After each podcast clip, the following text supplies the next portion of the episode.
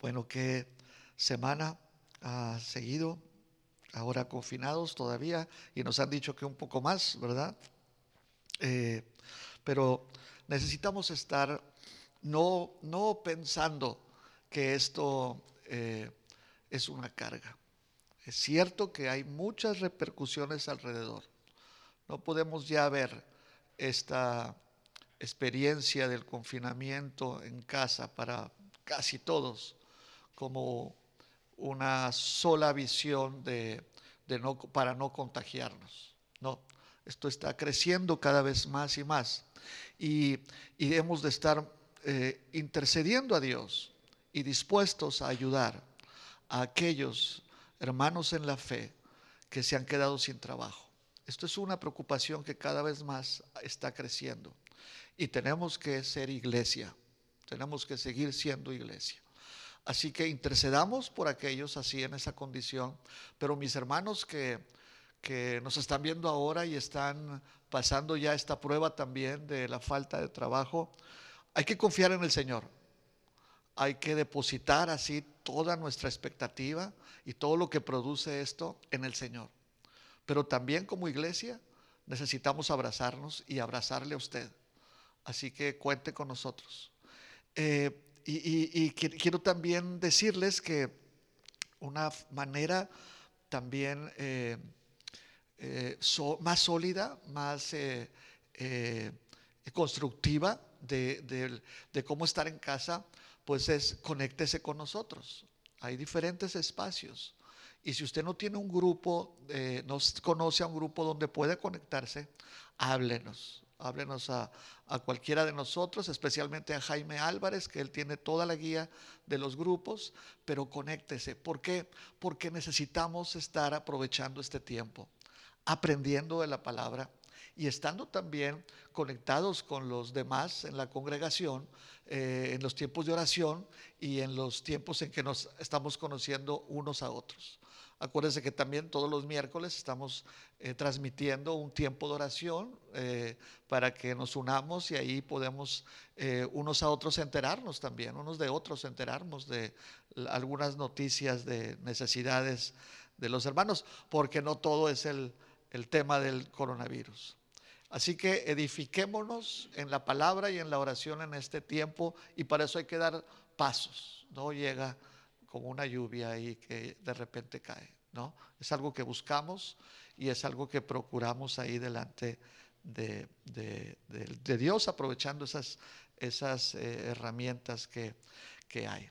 Y bueno, vamos a hablar sobre la carta de Pablo a los Gálatas, ¿no? Y, y, vamos a hablar no solamente hoy, sino en estos próximos eh, dos domingos vamos a estar sobre Gálatas le vamos a invitar a todos los grupos porque en un ratito más, cuando terminemos ya este tiempo, usted quédese. Eh, porque eh, eh, nuestro hermano Josué Ruiz, él va se va a transmitir la clase sobre Gálatas, nos va a volver a recordar cómo vamos a estar organizados, en los grupos. Ahora estamos vamos a estar estudiando Gálatas estos dos domingos más también con base a preguntas y respuestas y queremos que todos estemos, estén participando, ¿no? Gálatas. Gálatas es, eh, sin temor a equivocarme, pero es, es el texto bíblico eh, es la carta a los tesalonicenses, perdón, la carta de Pablo a la iglesia, que en estos momentos se actualiza más eh, visiblemente.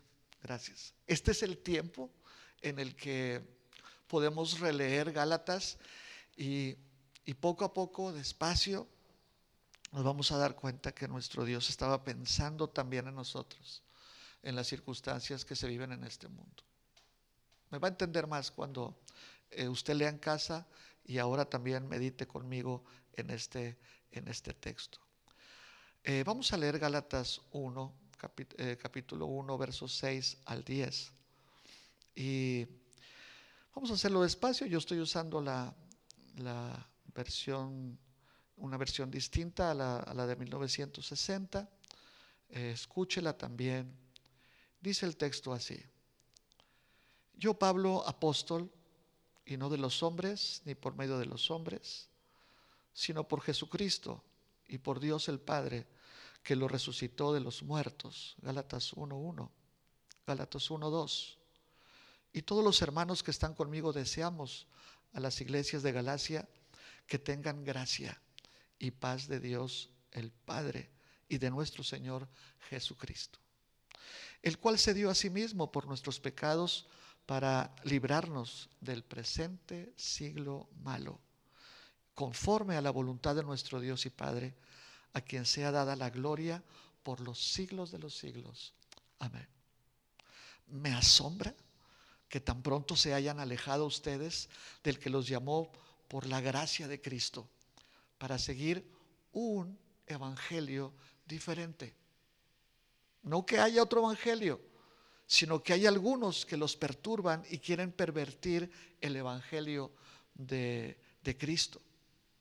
Pero si aún nosotros o un ángel del cielo les anuncia otro evangelio diferente del que les hemos anunciado, quede bajo maldición. Como antes lo hemos dicho, también ahora lo repito, si alguno les predica un evangelio diferente del que han recibido, quede bajo maldición.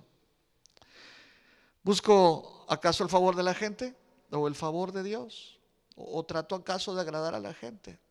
Si todavía buscara yo agradar a la gente, yo no sería siervo de Jesucristo. Una crisis estaba golpeando a las iglesias de Galacia. Eh, hay que recordar que eh, Pablo trabajó en toda esa región. Pablo sirvió al Señor predicando el Evangelio y hubo como resultado la plantación de iglesias. Pero cuando Pablo sale de Galacia, habiendo confirmado a los nuevos creyentes, habiendo dejado también eh, pastores a cargo, en poco tiempo le llegan noticias al apóstol Pablo de que allá en Galacia se infiltraron, visitaron algunos hermanos o pseudo hermanos en la fe, que haciéndose pasar por maestros, pues les comenzaban a molestar o a perturbar con enseñanzas eh, diferentes. Estos eh, maestros ahora ahí entre, entre ellos estaban tratando de sembrar, y, lo, lograron, eh, una enseñanza de agregarle al sacrificio de Cristo algo más, a la suficiencia del, del sacrificio de Jesús y la gracia que fue desbordada a través de la muerte de Jesús para redención de los pecados, para redimir a, los pecadores, eh, estaban agregando un plus. Pero ¿qué plus? Porque era, era algo eh, que estaba rebajando la gran obra de Cristo en la cruz. Ellos estaban insistiendo en que habría que eh, circuncidarse, habría que pasar por el proceso judío de, de hacerse un judío cristiano, ¿no? Y entonces Pablo ve que todos estos pues, maestros, pues lo que quieren realmente es hacer negocio, porque ganar con versos de esa manera a su filosofía y a su visión maligna, les gana el, agrado de los, de los judíos. Finalmente estaban, estaban ganando gentiles que ahora se convertían a judíos por la circuncisión, pero afectaban profundamente lo que Dios estaba construyendo y lo que el Señor Jesús hizo en la cruz. Así que de ambos mundos, de los cristianos creyendo en Jesús, discípulos, y de los judíos que, que no, no esperaban de Cristo nada, pero sí buscaban cada vez más restarle fuerza a la iglesia, pues de ambos mundos ellos hicieron uno. Y seguramente, aunque no lo menciona el texto, pero seguramente había un provecho y un aprovechamiento de todos, de todos ellos. Causaron una división en la iglesia y de esta manera entonces surge la necesidad de que Pablo esté escribiendo a, los, a, las iglesias de, Galacia para que estén, eh, eh, estén siendo ahora eh, enseñados por Pablo, pero de una manera distinta. No hay una carta tan dura en las que Pablo escribió como esta, tan directa, atacando un problema y una herejía tan frontalmente como esta que, ahora se toca, eh, Pablo está escribiendo en, la carta a los, Gálatas, ¿no? Y, y, Pablo dice, parece que están hechizados, parece que se fascinaron, pero en realidad lo que hicieron fue alejarse de la gracia. En realidad lo que hicieron fue destruir la obra que Dios había estado levantando ya en ustedes. Pero lo que está sucediendo también aquí es que hay un tema que luego Pablo va a manejar en toda la carta. Y cuando usted tenga oportunidad, léala ahí en su casa. No va a decir que ahora no hay mucha oportunidad. Léala en la casa y siéntese. Y se va a dar cuenta que estas palabras que ahora leímos es lo que Pablo trata de afirmar y confirmar en los capítulos restantes. ¿Cuál es? No hay otro evangelio. No hay otra novedad que podamos agregarle a la cruz de, Cristo. Es decir, esto es muy actual, porque esto tiene que ver con que nosotros vivimos de una manera muy vedada, de una manera también eh, muy escondida, pero, pero nos ataca continuamente. Ahorita lo voy a explicar. Pero déjenme decirles, hace 30 años atrás, 32 años atrás, aquí en la ciudad de Monterrey, hubo una familia de una iglesia bautista, de las nuestras, de las iglesias bautistas de nuestro compañerismo. Viajaron a eh, un no sé qué ciudad del estado de California, allá tenían parientes. Y sus parientes ya habían, estaban en un grupo, en una secta. Y cuando regresaron trajeron cassettes con las enseñanzas de ellos. Y finalmente en la iglesia comenzaron a compartirlo.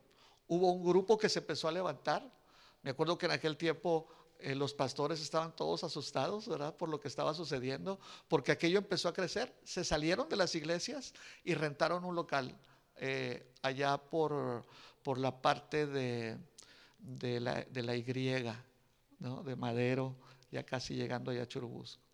¿Qué decían ellos? Ellos afectaron a muchas iglesias en ese tiempo. Ellos decían que, que es cierto que la cruz de Cristo fue la manera en la que el Padre nos redimió a todos, pero que había algo más. Ellos decían que la, salvación no solamente era a través de la cruz, sino a través de la iglesia. Yo escuché sus cassettes en aquel tiempo y decían que era como una escalera que iba al cielo, donde el creyente subía. Una, un palo de esa escalera era el sacrificio de Jesús, pero el otro era la iglesia. Y ellos decían, Jesús sin la iglesia no es nadie, no puede obrar ni puede hacer nada en este mundo sin la iglesia. Entonces ellos predicaban que, ellos iban, que la iglesia, ellos se iban a sentar al lado de Cristo, sí para gobernar al mundo, pero también para compartir la deidad de Cristo. Porque ahora el sacrificio de Cristo, lo que ganó Cristo en su sacrificio, decían, nos lo entregó a nosotros. Esta carta es muy intencionada a que nosotros podamos abrir los ojos y estar muy atentos a que no todo lo que escuchamos a través de las redes, ahora que estamos muy atentos a las redes, no todo lo que eh, eh, aparenta hablar de Cristo tiene un fundamento doctrinal bíblico. No todo lo que usted escucha o vea, usted lo debe de recibir sin, sin analizarlo, no con su propio discernimiento, sino con la palabra y en oración a Dios. Así que comparta conmigo esto. Lo que, lo que Pablo dice es que no hay un otro evangelio, es solamente un evangelio. Y lo que está diciendo es que entonces el, el, apóstol Pablo reitera que aunque parece que les han enseñado un evangelio diferente, porque quieren agregar costumbres judías que parecen buenas porque Jesús salió de este pueblo de Israel, este pueblo judío, no es el evangelio que él y los apóstoles han estado enseñando. Cuidadosamente, dice el texto, no es que haya otro evangelio, pero yo sé que hay algunos que ya les están molestando y quieren pervertir el evangelio, ¿no? Eh, no, no, no, podemos dejar de eh, nosotros de estar atentos con lo que ahora está pasando, porque las implicaciones son muy importantes. ¿Qué significa esto? Hay una negación directa. Cuando usted y yo escuchamos que alguien exalta cualquier otra persona cualquier otra enseñanza alrededor de la cruz de Cristo, en realidad es, es un atentado muy profundo a, lo que el Señor Jesús vino a hacer a, este mundo. Es decir, la gente dice que todos los predicadores hoy en día son buenos porque están hablando de Cristo. Hoy en día, al parecer, todas las iglesias que tienen eh, recursos para que sus pastores y sus predicadores puedan entrar a una plataforma donde hay más público al que puedan llegar, indiscriminadamente los empezamos a escuchar, los, los empezamos a oír. Pero no hay otro evangelio. Esto es lo primero que quiere decirle. No hay un pluralismo de predicadores y todos son confiables. No. Yo creo que lo que usted y yo debemos hacer es quédese a escuchar lo que en su iglesia le enseñan. Y pruebe también que lo que la iglesia le enseñan es la estructura doctrinal confiable que emana de la palabra, de la palabra de Dios. Entonces, recuerden, no todas las religiones, usted y yo lo podríamos saber esto, ¿verdad? Pero ni siquiera no todas las expresiones evangélicas o pseudoevangélicas son confiables mientras se centralice a Cristo y la obra que Él hizo en la cruz del Calvario para perdonar nuestros pecados y que fue a través de esa obra en la que el Padre expresó su gracia y no hay más que agregar en estos tiempos, nosotros estamos centrados en el Evangelio apostólico y en el Evangelio que aparece en nuestra, en nuestra palabra. Ese Evangelio es diferente. Imagínese esto, no llegó de fuera.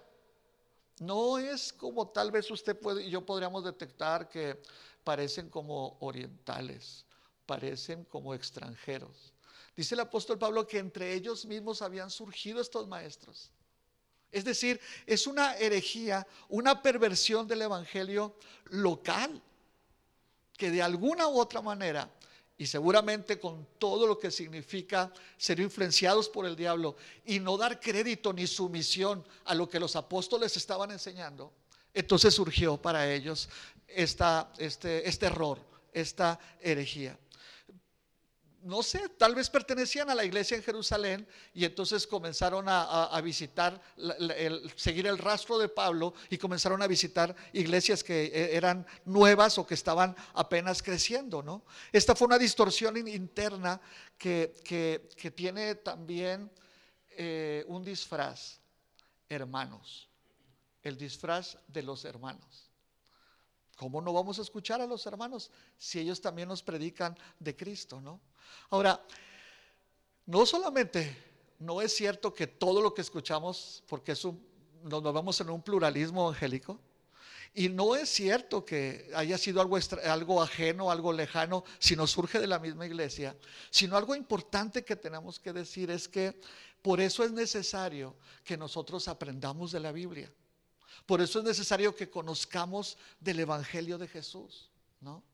Yo sé que, que ahora eh, hay muchas eh, facilidades para que podamos eh, en este tiempo conectarnos y avanzar, avanzar en toda, en, en, el aprender de la Biblia, en cantar juntos, en orar juntos a través de las redes. Pero déjenme decirle, usted y yo necesitamos sentarnos a leer la palabra. Porque Pablo dijo allá en primera a los Corintios, no, lo busque, yo, lo tengo aquí, 14, 20, dijo, hermanos, no sean niños en sus pensamientos, eh, pero, pero maduren, dice, piensen con madurez. Así que el Evangelio, la carta a los Gálatas nos está enseñando que tenemos que refinar, tenemos que aclarar siempre lo que estamos escuchando acerca de Cristo y de dónde viene también, porque el Evangelio puede ser alterado o reemplazado con una imagen de hermanos y una imagen de gente importante que que puede ser un evangelio adulterado, un evangelio eh, distinto. Hechos 20:30 dice, de entre ustedes mismos surgirán hombres que hablen cosas distorsionadas para atraer a los discípulos tras ellos. Pablo lo dice y en el 27 dice, declarando también yo todo el consejo de Dios para, para ustedes, preparándolos porque van a surgir falsos maestros. Entonces, la verdad que aquí nos platica y nos explica eh, el caso de, Pablo a los Gálatas es para nosotros. Así que no hay muchos caminos hacia Cristo. Aunque se predique el Evangelio escondido en ese disfraz de un eh, predicador famoso o de una iglesia con nombre, es mejor que nosotros conozcamos la palabra, tengamos nuestra base doctrinal, para que entonces pueda venir un mejor análisis y un mejor cuidado de lo que estamos eh, escuchando. Ahora, el apóstol Pablo miren, no lo dice en otras cartas, Pablo dice de una manera pastoral y también muy, muy honesta, porque Pablo dice, estoy sorprendido. Nunca me ha pasado esto. Estoy asombrado, ¿no? De que tan pronto se hayan dejado enamorar, engatusar, como cualquier ignorante mujercilla que le hace caso a un hombre que le, le habla al oído. Pablo es duro, porque Pablo dice, están hechizados, están fascinados, embrujados. ¿Cómo es posible que hayan dejado el evangelio que nosotros y los demás les hemos enseñado? ¿No? Está sorprendido. Porque, porque una persona que, que, es atrapada por el Señor en su gracia y conoce el Evangelio de Cristo en la cruz y Cristo resucitado y la salvación en Cristo, no se aleja de Él. Pero si ustedes se fijan ahí en el capítulo 1, verso 6, dice, estoy asombrado de que abandonen tan rápidamente al que les llamó en la gracia de Cristo y, los dirigió y, se dirigen ahora, dice, hacia, hacia un evangelio diferente. Dos cosas, ojo con eso. Ahora sí ya entramos aquí usted y yo a, estar advertidos. Porque el texto dice que, que, lo que hace la persona cuando se aleja de Cristo para, para empezar a ir a, a escuchar otras doctrinas y otras enseñanzas, Pablo dice aquí, están dando la espalda al que los llamó. Abandonan al que los llamó. ¿No? Es decir, no es un asunto de que estoy siguiendo a, un nuevo, a, un pastor o, a una iglesia que, enseña eh, otra doctrina que en mi iglesia no me habían enseñado. Esto tiene que ver con que nosotros estamos dándole una, una espalda, estamos dando la espalda al Señor que tuvo en nosotros ese bien de mirarnos para salvarnos, para perdonarnos y para darnos su espíritu le estamos dando la espalda al Señor, ¿no? Pablo está diciendo, se están alejando de esa buena noticia que les dimos, que Dios tuvo gracia, Dios tuvo compasión y misericordia por ustedes. No, no soy yo, no es usted. En el que eh, muchas veces pensamos que el llamado de Dios a salvación y perdón tiene que ver con que la iglesia, la religión, las costumbres, lo que me enseñaron, no lo debo dejar. No, esto se trata de la obra del Padre enviando a su Hijo, deshaciéndose eh, eh, de su Hijo en el cielo para que viniera a este mundo y obrara a través de su, de su sacrificio nuestra salvación. Y dos, el apóstol Pablo no solamente dice se están alejando de Dios, sino también dice que al ir con un evangelio diferente, agregarle a este evangelio las obras de la carne, eh, agregarle rituales personales, ¿verdad? y no, la suficiencia del sacrificio de Jesús en la cruz. Ahora Pablo dice, y se están alejando de la gracia. ¿no? Miren, en Gálatas 5, 4, el capítulo 5, verso 4, Pablo dice, ustedes los que por la ley se justifican, se han desligado de Cristo han caído de la gracia. Duro que es esto. Porque lo que están haciendo otra vez es hacer los rituales de la ley. A todos los, gentiles, los, que no eran judíos y escuchaban el Evangelio, y entonces Dios tocaba su, su corazón, permitía que se acercaran a Él y era derramado sobre ellos el Espíritu de Dios. Pues ahora estos hombres y estas mujeres, eh, sobre todo los varones, lo que hacían era, era volver a escuchar algo que no se había enseñado por los apóstoles. Es decir, circuncídense. Porque Jesús fue judío, también entró en este ritual y nosotros debemos hacerlo para la salvación. Lo que dice el apóstol Pablo es que están cayendo de la gracia. Por eso está asombrado. Sí por haberse alejado, pero sobre todo está, está asombrado porque las repercusiones son eternas o eternales. Las repercusiones son profundísimas para la vida eh, en la eternidad de ese hombre. Por eso Pablo dice, no es posible, ¿no? Gálatas insensatos, miren el, ahora en el, en el 3.1, Gálatas insensatos, ¿quién les fascinó para no obedecer a la verdad? A vosotros ante cuyos ojos Jesucristo fue ya presentado claramente entre vosotros como crucificado. Déjenme leerlo otra vez. Oh Gálatas insensatos, ¿quién os fascinó para no obedecer a la verdad? Y a vosotros ante cuyos ojos Jesucristo ya fue presentado claramente entre vosotros como crucificado. ¿Puede usted escuchar? ¿Puede usted imaginar cómo Pablo se enteró de esta noticia? Alguien fue y le dijo, mira, mira Pablo lo que están enseñando ahora ahí en Galacia, ¿no? Le dieron un informe y él se sorprende y dice, ¿cómo es posible? El, el diablo vestido de ángel de luz, los hermanos mismos haciéndole caso al Señor. Por eso fue sorprendente, porque Pablo dice que el que ya escuchó el Evangelio, ¿no? Ya les fue presentado, dice claramente, el Evangelio de Cristo crucificado, ya no puede volver atrás, ya no puede distraerse.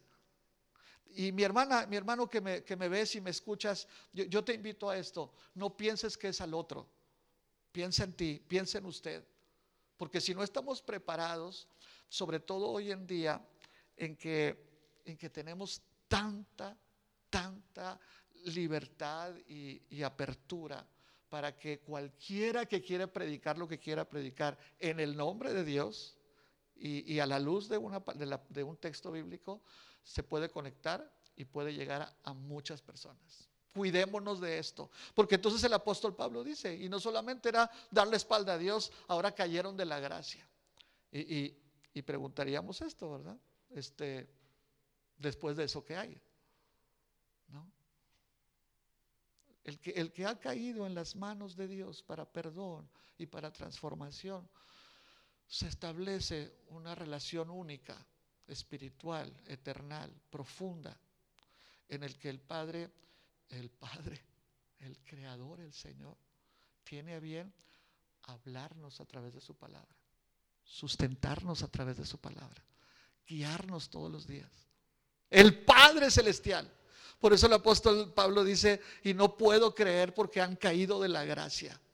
Ahora es como ese hijo o esa hija que sale de la casa huyendo de sus padres, no queriendo ya tener nada que ver con sus padres.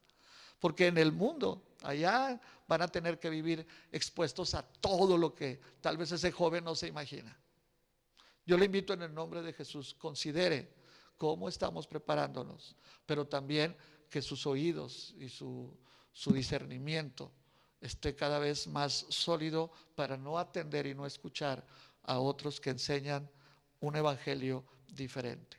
¿no? Entonces, eh, Pablo dice que, que sean malditos esas personas, esos hombres.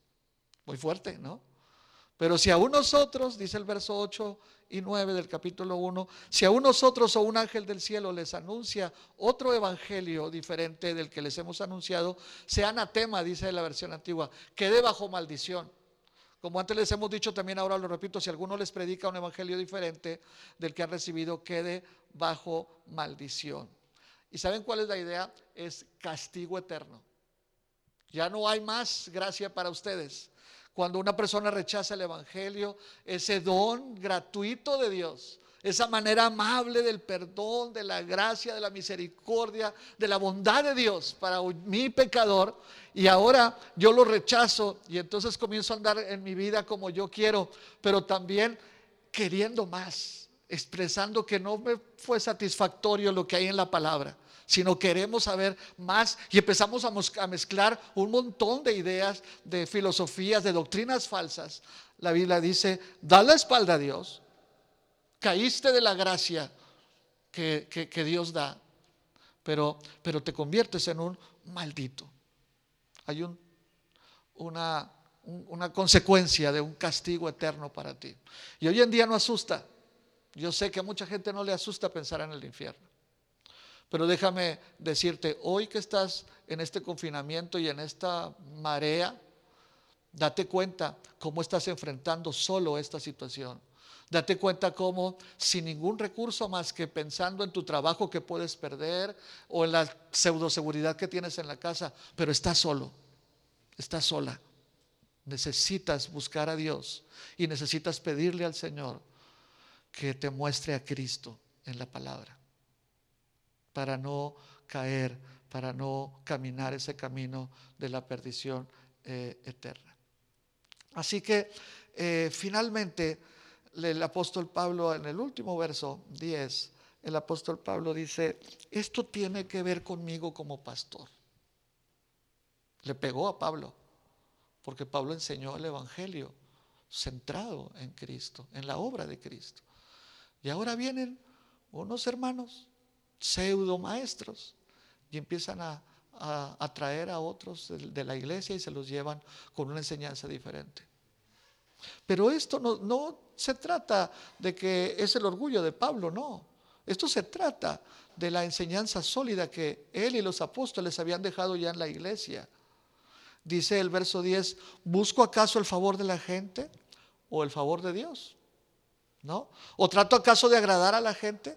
Si todavía, dice, yo buscara agradar a la gente, pues no sería un siervo de, de Cristo, ¿no?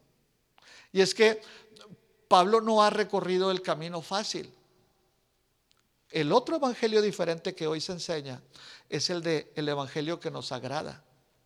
El evangelio centrado en nosotros, porque Dios nos bendice, Dios nos salva, Dios nos sana, Dios provee y todo lo hace Dios para nosotros. Parece un evangelio el mismo, pero no es el mismo. Porque entonces Pablo dice que yo estoy dispuesto a hablar de una manera directa como lo estoy haciendo, pese a que no agrade. Porque el Evangelio de Jesús no es para agradarnos, es para transformarnos. Es para quitar todo lo, que hemos estado almacenando, que, nos pone en el centro y quita a Dios. Y el Evangelio de Cristo viene y nos, entonces nos hace ver que la salvación es gratuita y que necesitamos buscar al Señor para que el Señor nos perdone. Y eso es lo que Pablo dice, ¿no? Yo no quiero agradar a la gente, yo soy siervo de, de Cristo. Termino de esta manera. Cuando usted escucha un evangelio centrado en usted, en su necesidad o, en su agrado, en su eh, estatus de placer, ¿no? Estamos pervirtiendo el evangelio por nuestra propia voluntad.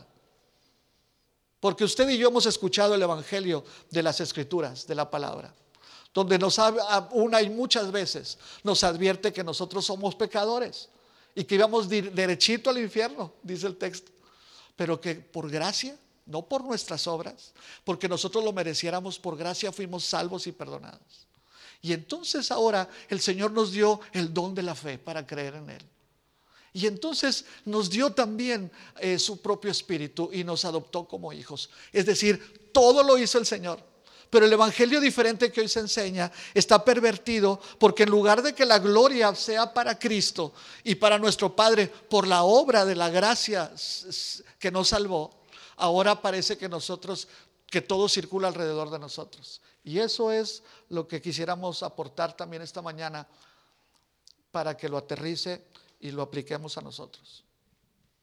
El camino a la salvación de los pecadores se bloquea el, camino de nuestra transformación plena se bloquea cuando usted piensa que solamente con orar y pedirle a Dios las cosas van a, bajar del cielo y nos va a dar el Señor. No, no, no, no.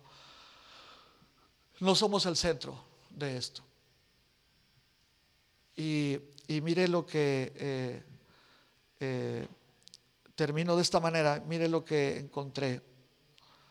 Eh, de, para cerrar, porque me pareció muy precioso. Lo, voy a leer así, sígame. El libro de Gálatas no trata sobre el, eh, perdón, Moody escribió esto. El libro de Gálatas no trata sobre el judaísmo del primer siglo ni sobre el, el catolicismo romano del siglo XVI. En realidad se trata de nosotros, de nuestra tendencia humana a, pensar que no necesitamos a Jesús. Necesitamos de Jesús, pero no a Jesús. Hemos pasado de la cruz a nuestra vida. Tenemos un evangelio hoy en día parece más grande y mejor que el de antes, porque es un evangelio que no es el evangelio y que nos separa del pueblo de Dios. Y esa es la tendencia humana de que por nuestra justicia, ahora en Cristo, por nuestras obras ahora en Cristo, Dios hará su, su, parte de cuidarnos, de darnos. El Evangelio de Dios por su naturaleza no está diseñado para complacer a los humanos, está diseñado para agradar a Dios. Esa es una señal de un falso evangelio que de alguna manera sabe cómo deberíamos haber esperado de Dios siempre algo a cambio. Para nuestras iglesias de hoy, creo que la manera, decía Moody, en la que nos encontramos es de peligro. Y, ojo con esto, mirémonos así. Hemos dado a luz a una generación que no ha estado acostumbrada a humillarse ante la grandeza divina de la gracia de Dios.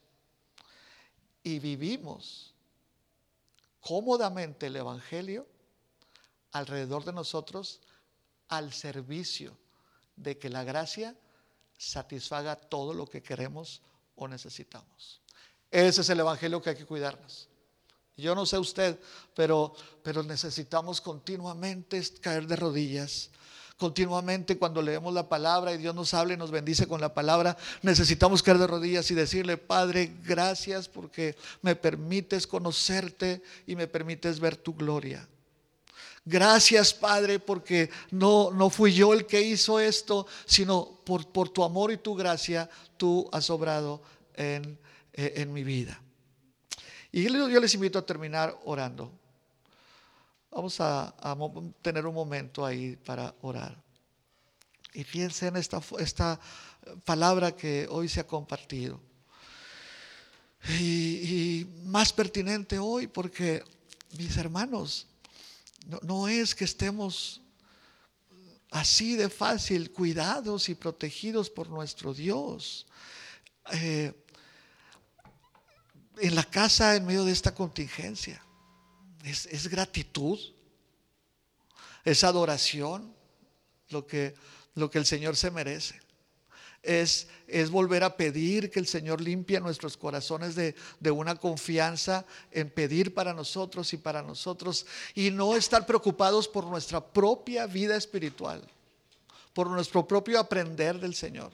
Acompáñenme a orar. De esta manera, Padre, queremos darte gracias por tu palabra. Ayúdanos, Señor